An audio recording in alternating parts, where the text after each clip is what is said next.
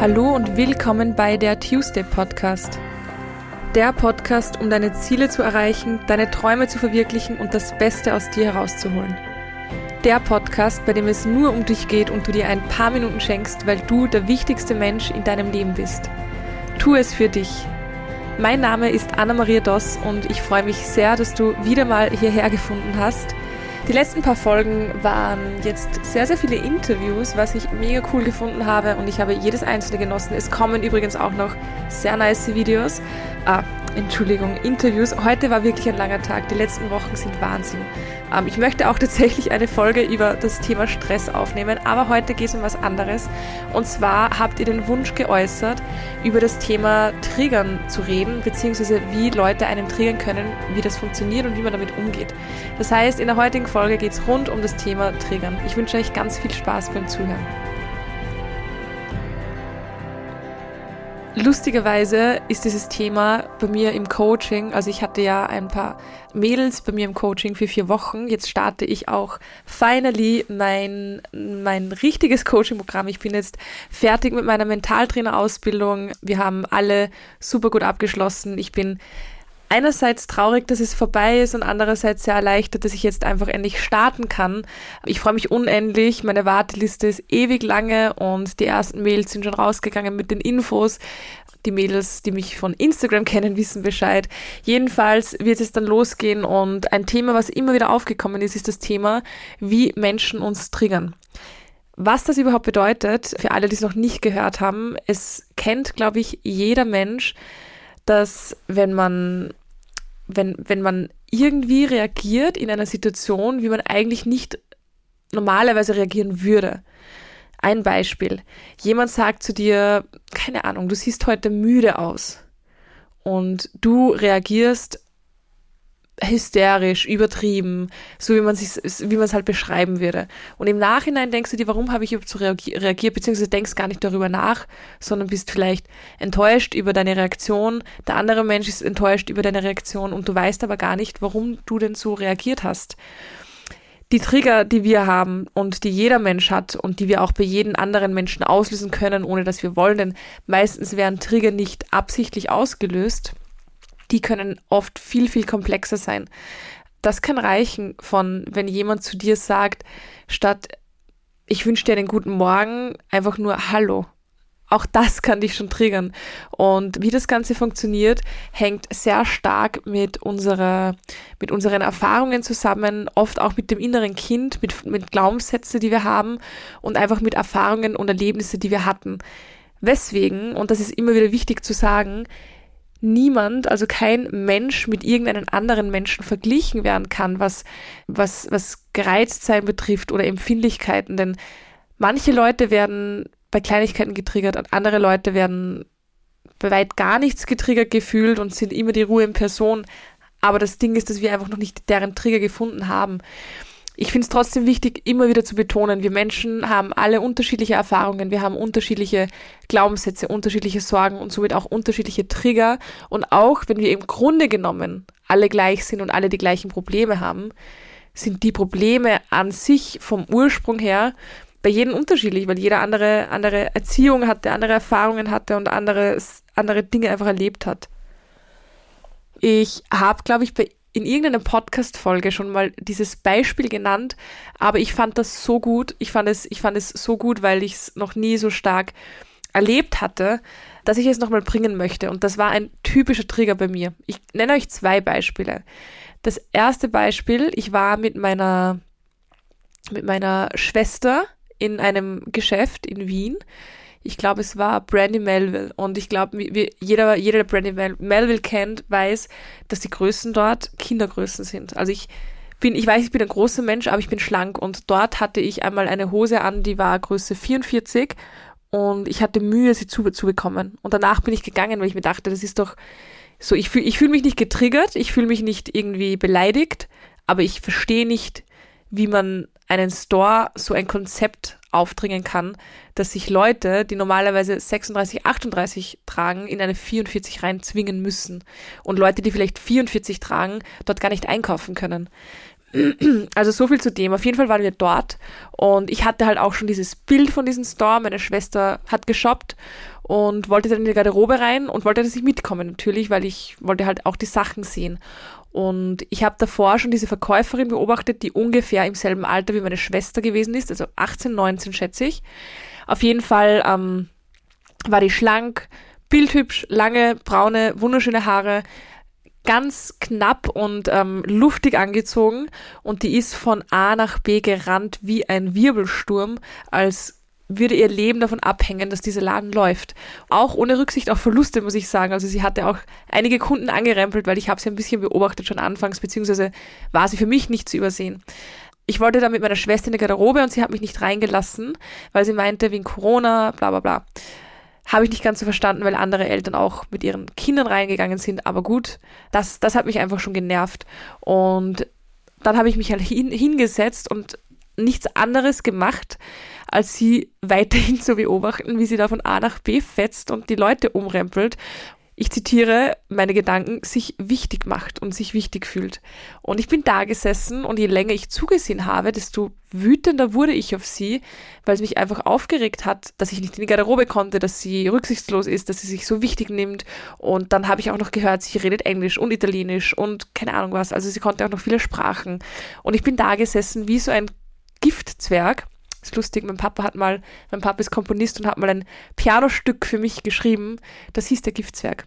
Auf jeden Fall ist sie wie ein Giftzwerg. Ah, ich bin wie ein Giftzwerg da gesessen und habe einfach in mich reingekrummelt und war einfach wütend. Und meine Schwester hat sehr lange gebraucht, weil sie jetzt sehr, sehr viel anprobiert. Jedenfalls habe ich mich dann irgendwann gefragt, hey, stopp mal Anna, was, was, was stimmt denn eigentlich gerade nicht? Ich war, glaube ich, 26 zu dem Zeitpunkt, also nicht mehr so jung jetzt, also nicht mehr so jung, um zu sagen, na gut, die ist noch in der Pubertät. Natürlich ist sie sauer.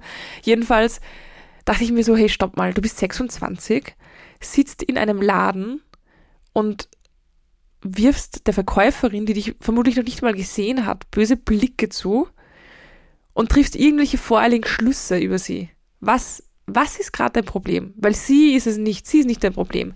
Das Problem liegt bei dir und zum Glück war ich da schon sehr reflektiert zu dem Zeitpunkt und habe mir gedacht, okay, wo ist das Problem in mir?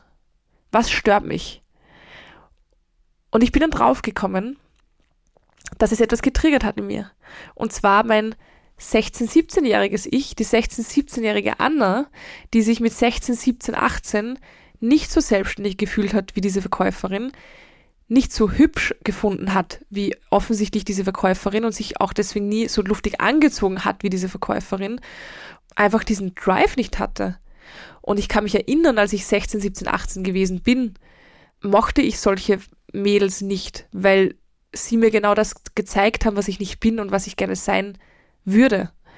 Und genau dieses Gefühl wurde hervorgerufen, einfach durch, durch diese eine Person, die nichts dafür kannte, ob sie jetzt Kunden anrempelt oder nicht, sei dahingestellt. Vielleicht hatte sie einfach nur Stress. Das geht mich auch nichts an. Aber dass ich so eine Wut auf sie bekommen habe, das hat mich selber so geschreckt, dass ich dann einfach draufgekommen bin, dass diese Verkäuferin, gerade die 16, 17, 18-jährige Anna, so getriggert hat, weil diese Anna damals auch gern so gewesen wäre, aber nie so war. Ich war halt einfach nicht so, nie so. Ich war unselbstbewusst. Ich war unselbstsicher, unselbstständig. Alles, alles mit un. Ich fühlte mich auch nie so ja, so selbstbewusst. Ich wusste halt einfach nicht, wer ich bin. Und dieses Mädel dort in diesem Geschäft wusste es definitiv und konnte dann auch noch mehrere Sprachen, was irrsinnig beeindruckend war. Ja, und dann, was ist dann passiert? Ich musste einfach lachen. Also jetzt nicht laut und hysterisch, sondern einfach in mich hineinlachen, weil ich erstens mich freute, dass ich diesen Trigger gefunden habe und dieses Gefühl, das ich hatte, wie in Luft aufgelöst war. Weil ich dann einfach gesehen habe, hey, du bist jetzt nicht die 16-jährige Anna oder die 17- oder 18-jährige Anna. Diese Person macht, also tut dir gar nichts Böses. Du bist 26, du bist eine erwachsene Person und lässt dich gerade von deinem inneren Kind triggern und lenken.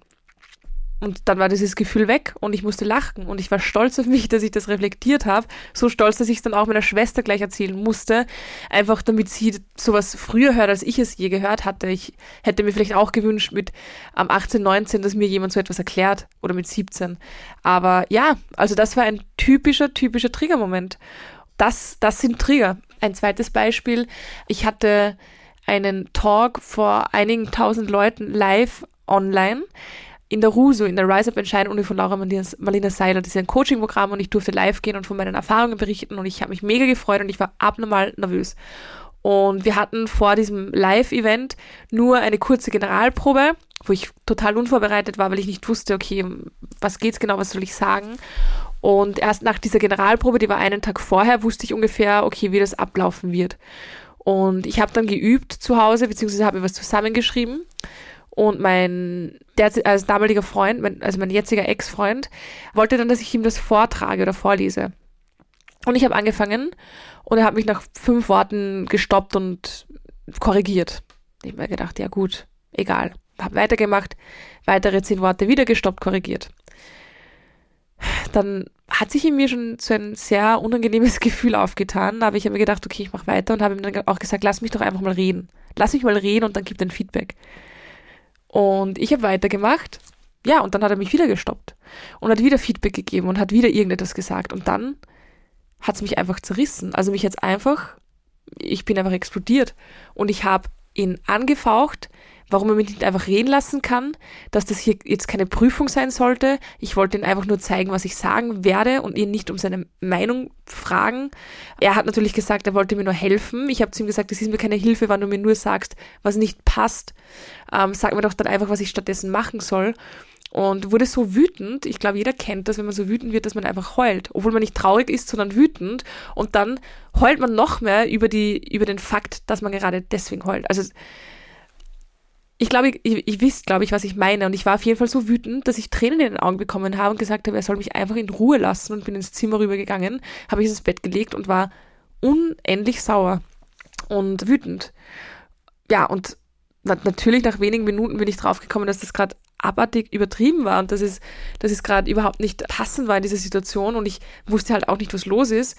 Aber ich war schon so weit, dass ich wusste, irgendwas hat es getriggert, weil natürlich war mein Ex-Freund nicht schuld an meinem Gefühl und an meiner Reaktion, sondern das ist irgendein Trigger in mir. Und ich habe dann auch überlegt und bin dran, dann drauf gekommen, dass ich, ich habe ja mit vier mit Violine begonnen. Meine Mama ist Geigenlehrerin und hab's, da hab dann, ich glaube, zwölf Jahre oder so gespielt oder 13 Jahre ich kam irgendwann mal in, ich glaube, also ich kam mit vier, fünf auf die Musikuni für, es war so für Hochbegabte. Ich weiß nicht, ob ich, ob man in dem Alter sagen kann, ob man hochbegabt ist, aber ich habe ein sehr, sehr gutes Gehör zumindest und bin musik musikalisch talentiert und war dann zwei Jahre dort und bin dann in eine Musikschule gekommen und habe normalen Unterricht bekommen. Und dann aber mit 14, 15 bin ich wieder auf diese Uni gekommen. Und der, der Professor dort war so derart streng, dass ich hätte drei Stunden üben müssen am Tag, um dort mitzuhalten. Und ich bin immer in diese Stunde gekommen, habe überhaupt fast gar nichts geübt, weil ich einfach gar keinen Bock mehr hatte und habe einfach immer viel zu wenig geübt und bin in die Stunde gekommen und habe die schwierigsten Sachen spielen müssen. Und er hat mich alle paar Takte gestoppt und immer wieder ähm, mehr oder weniger geschimpft, was nicht passt. Und das hat er so oft gemacht, dass ich aus dieser Geigenstunde jedes Mal heulend rausgegangen bin. Und das war genau dieses selbe Prinzip mit meinem Ex-Freund, der mich alle paar Sätze und Worte gestoppt hat. Und das hat mich derart getriggert. Und ich habe das damals natürlich nicht verarbeitet oder irgendwas, weil es ist natürlich keine Tragödie, aber es, es wurde halt nie irgendwie abgeschlossen. Und das hat mich so getriggert, dass ich in der Situation dann wieder gleich reagiert habe. Und ich habe mich danach, ich, ich bin dann auch danach aus dem Zimmer und habe ihm das erklärt und habe gesagt, ich finde es interessant und es tut mir auch leid, wie ich reagiert habe, aber das war einfach dieser Trigger und es war dann auch wieder alles gut. Aber das war auch ein, ein typischer, typischer, typischer Trigger. Also ich glaube, man versteht jetzt und man weiß jetzt ungefähr, was das genau ist und wie man vielleicht auch damit umgehen kann, indem man einfach überlegt und innehaltet. Das Interessante an Triggern, und jetzt komme ich einmal zurück zu meinen ersten drei Sätzen von dieser Podcast-Folge. Eigentlich habe ich ja über das Coaching geredet und ich hatte zwei Coaches bei mir, die beide gesagt hatten, dass sie in einem gewissen Thema Probleme haben, obwohl sie wissen, dass es nicht mehr so ist, aber es triggert sie trotzdem noch. Und eines davon war zum Beispiel, dass die Tante, ich glaube, die Tante war das, zu diesem Mädchen, also zu, zu, dem, zu, zu, dem, zu dem Mädel gesagt hat, als sie damals acht war also die Tante hat zu ihrer Cousine, das heißt die Tochter von der Tante, hat zu ihrer Cousine gesagt, pass auf, dass du nicht zu viel Eis isst, sonst schaust irgendwann mal aus wie deine Cousine. Und dieser Coach von mir war halt anscheinend ein bisschen molliger. Ich glaube, jedes Kind hat ein bisschen Babyspeck. Manche haben es länger, manche haben es nicht so lange. Jedenfalls hatte sie es anscheinend länger. By the way, bildhübsche Frau, schlank, obwohl es tut ja nichts, nichts zur Sache.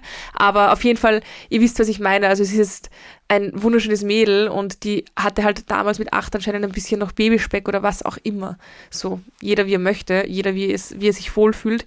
Jedenfalls hatte sie, sie zu mir gesagt, sie wird jetzt noch oft getriggert wegen ihrem Gewicht und hat ähm, irgendwie so Momente, wo sie irgendwas falsch auffasst oder wo sie einfach in dieses Gefühl zurückversetzt wird und sie weiß einfach nicht, wie sie das lösen kann, weil ihr ist ja bewusst, dass sie schlank ist und dass sie sportlich aussieht und was auch immer, aber es geht einfach nicht weg. Und ich habe ihr das dann erklärt. Es gibt ein, es gibt mehrere universelle Gesetze und eines davon ist das Gesetz der Resonanz, beziehungsweise das Resonanzgesetz. Und das Resonanzgesetz beziehungsweise auch Spiegelgesetz zeigt uns, dass alles, was uns an anderen Leuten stört oder gefällt oder triggert, es deswegen ein Gefühl in uns auslöst, weil wir es entweder selber in uns haben und in uns finden oder wir es gerne sein wollen würden oder hätten.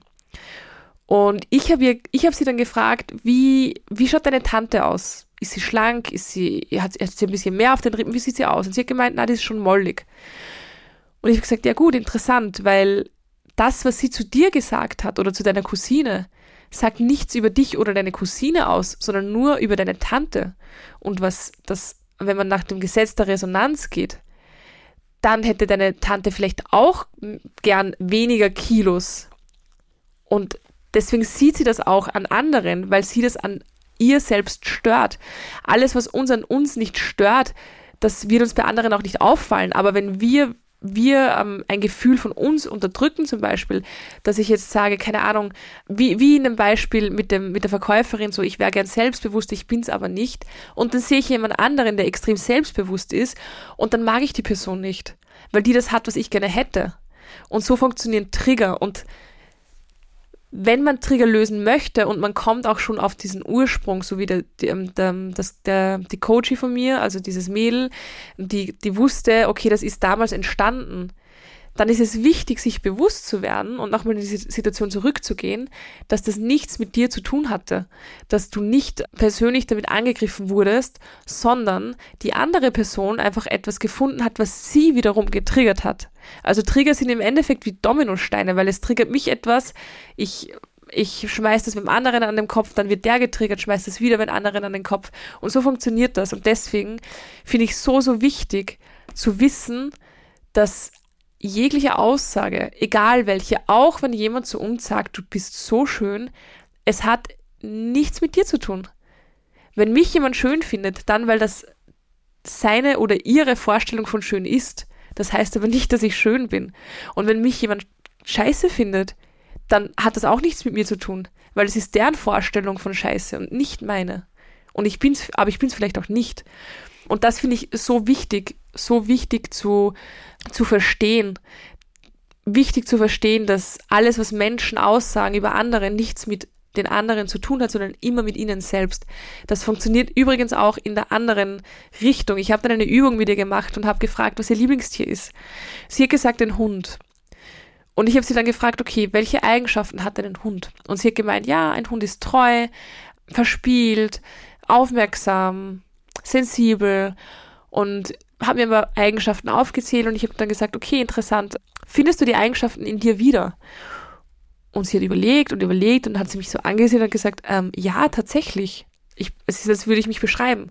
Und ich habe dann zu ihr gesagt, ja, das ist auch der Grund, warum das dein Lieblingstier ist. Wir spiegeln uns in allem, was wir feiern und in allem, was wir nicht feiern. Ich habe sie dann auch gefragt, welches Tier sie überhaupt nicht mag. Das war Überraschung, die Spinne, kann ich 100% nachvollziehen. Und ich habe sie dann auch gefragt, okay, was magst du eine Spinne nicht? Beziehungsweise, wir hatten nicht mehr viel Zeit, glaube ich. Ich habe ihr dann dieses Beispiel gegeben, dass Spinnen halt flink sind, oft unsichtbar sein können, irgendeine gewisse Macht haben, weil sie so klein sind, aber trotzdem jeder Angst hat vor ihnen. Und ich habe gesagt zu ihr, vielleicht magst du die Spinne nicht, weil du selber gern etwas mehr Macht hättest, weil du selber gern etwas mehr unsichtbar sein würdest in manchen Situationen.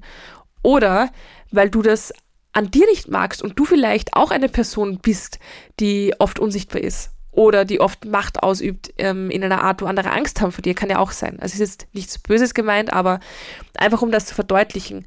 Und ich finde das mega interessant. Überlegt mal, was zum Beispiel euer größtes Vorbild ist. Wer, wer ist euer größtes Vorbild? Es kann auch irgendein Superstar sein, egal. Und dann überlegt mal, okay, was sind die Eigenschaften? Was macht diese Person? Und meistens kommt man drauf, dass man selber eigentlich auch so ist, aber diese Qualitäten noch nicht hervorgerufen hat in sich. Und das gibt einem einerseits Mut, weil man merkt, okay, wenn die Person das kann, dann kann ich das auch. Und das Zweite ist, dass es einem einfach zu verstehen gibt, wie wir Menschen ticken. Wie wir Menschen oder wie das Gesetz der Resonanz oder das Spiegelgesetz tickt. Und ich finde das ultra interessant, weil es lässt sich eigentlich auf jede Situation immer und immer wieder übertragen. Überlegt mal, welche Personen in eurem Leben oder in eurem Umfeld ihr nicht so feiert. Und dann überlegt mal, welche Eigenschaften haben diese Personen. Und ich bin mir sicher, ich bin mir sicher, dass ihr draufkommen werdet, dass ihr diese Eigenschaften entweder gerne selber hättet oder selber habt, aber nicht annehmen wollt. Weil meistens wollen wir unsere unter Anführungszeichen schlechten Eigenschaften nicht annehmen. Ja, und so funktionieren Trigger und wie man diese Trigger lösen kann. Ich habe es auch schon ein bisschen angesprochen, aber um das noch einmal klarer zu formulieren. Erstens, bitte, bitte werde dir bewusst, dass egal was andere Personen über dich sagen, dass nichts über dich wirklich aussagt, sondern immer über diese Person selbst. Zweitens, was ich auch sehr wichtig finde, ist, jede Person handelt immer so, wie, es, wie sie es gerade in dem Moment am besten kann. Ich weiß, das habe ich schon oft gesagt, aber ich finde es auch immer wieder wichtig zu wiederholen. Das heißt, wenn eine Person etwas über dich sagt und du bist dir schon bewusst, hey, das hat gar nichts mit mir zu tun, das hat etwas mit dieser Person zu tun, sei dir auch bewusst, dass diese Person das gerade gar nicht wirklich böse meint. Aber sie kann halt gar nicht anders. Und das heißt nicht, dass wir uns alles auf den Kopf werfen lassen sollen, alles mit uns machen lassen sollen. Auf gar keinen Fall Grenzen ziehen ist so wichtig. Aber wir können einfach anders damit umgehen. Und wenn mir jetzt jemand, ähm, ich meine, ich bin, ich bin unglaublich dankbar, dass ich gerade auf so einer Plattform wie Instagram, auf Social Media keinen Hate bekomme und wenn, dann wirklich, wirklich wenig. Also ein Prozent vielleicht. Aber wenn es aber dazu kommt früher hätte mich so eine Nachricht wie, keine Ahnung, es ist nicht okay, was du machst oder du wirkst unauthentisch oder was auch immer, es hätte mich, es hätte mir schlaflose Nächte gekostet. Und jetzt weiß ich einfach erstens, okay, ich triggere was in dieser Person, das tut mir irgendwo auch leid. Zweitens, diese arme Person, ich, ich beschreibe es für mich immer so, es tut mir einfach auch gut, wenn ich mir denke, okay, ich habe eher Mitleid mit der Person, als dass ich sauer bin. Und ich denke mir dann auch, okay, diese arme Person kann gerade gar nicht anders, als mir zu schreiben. Und drittens, das ist der Outcome, wie ich damit umgehe. Und ich schreibe der Person teilweise zurück, schreibe ihr vielleicht, es tut mir leid, dass das so bei dir angekommen ist, es war so und so gemeint, ich weiß, wir können nicht immer alle dasselbe verstehen und dasselbe feiern und ich wünsche dir alles Liebe. Oft können Leute mit so einer Antwort überhaupt nicht klarkommen, weil die wollen Streit und da wären wir wieder bei der, beim Gesetz der Resonanz. Die können nicht damit klarkommen, weil sie es selber nicht schaffen würden, so zu antworten und das triggert sie halt dann wiederum. Aber ab dem Zeitpunkt, wo dann wieder zurückgeschossen wird, blockiere ich einfach. Und ich denke aber auch nicht mehr drüber nach, weil ich denke mir, ein Follower mehr oder weniger das vielleicht nicht, weil ich schätze jeden Einzelnen, der mir folgt und mich unterstützt, aber lieber einen weniger als so eine Person, die sich schlecht fühlt, indem sie meine Dinge ansieht und die, die will, dass ich mich schlecht fühle, indem ich mir ihre Nachrichten ansehe. Aber das sollte einfach einem bewusst sein. Jede Person handelt immer so, wie sie es gerade in dem Moment am besten kann und wie es für die Person selbst am besten gerade ist, weil das ist menschlich. Irgendeinen Egoismus brauchen wir, um auch zu überleben auch wenn es metaphorisch gemeint ist. Und dadurch lernen wir tatsächlich einfach besser damit umzugehen. Die meisten Trigger entstehen einfach in der Kindheit und dieses innere Kind, das haben wir auch immer in uns und das wird in uns bleiben, vor allem wenn wir wieder alt sind. Ich habe im Altenheim gearbeitet zwei Jahre und ich habe so viele Kinder dort gesehen, so blöd es klingt, aber gerade die über 75, 80, 85-Jährigen und auch in, auf der Demenzstation. Du siehst einfach wieder die Kinder. Du siehst das Kind in jedem alten Menschen, was einerseits wunderschön ist und andererseits so traurig auch irgendwie, weil sie so verletzlich sind und dann irgendwann einmal in der Therapiestunde da sitzen und heulen, weil sie ihre Mama so vermissen. aber das innere Kind und, und dieses, dieses Kind nehmen wir überall mit und man sagt, und das hat mir auch meine Coaching gesagt, wo ich alle zwei Wochen hingehe, wenn du das innere Kind nicht unter Kontrolle hast, dann hat das innere Kind Kontrolle über dich, über den Erwachsenen.